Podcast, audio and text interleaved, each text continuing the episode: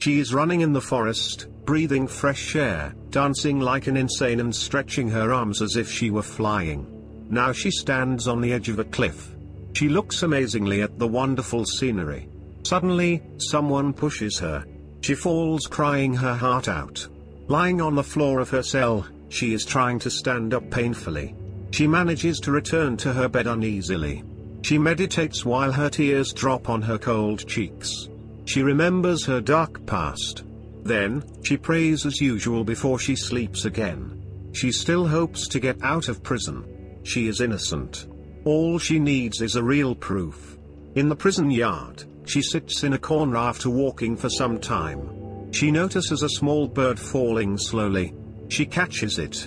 She hates prison. She wants to free the poor animal. So, she decides to help it fly away. Once, she found an injured tortoise on her way back home, where she tried to cure its injuries. Her husband arrived.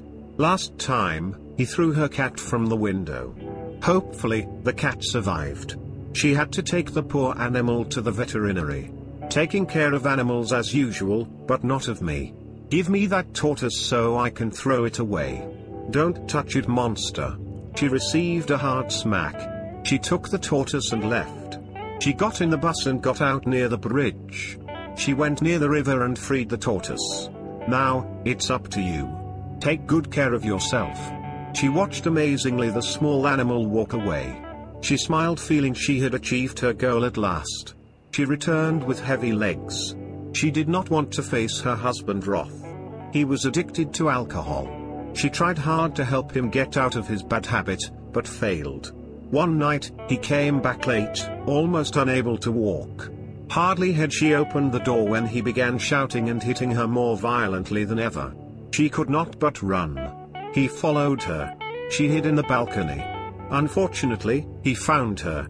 He jumped fiercely. She bent crying. He fell from the fifth floor to find a tragic end. In her cell, she writes her memories. Indeed, she was his best friend in need. Her mistake was her extreme kindness towards him. She never denounced him.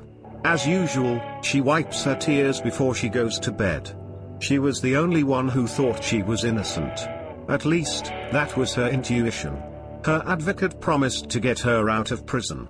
He, too, had doubts about her innocence, but spared no effort to prove it. One day, he received a phone call. A young man said he had the proof of her innocence. He was an amateur filmmaker. He was trying out his camera when he filmed the scene accidentally. He had a bad conscience since then. At last, he wanted to bring witness. To celebrate her freedom, he asked her to accompany him on a trip to Morocco, where he intended to make a film. Why Morocco exactly? A country I love.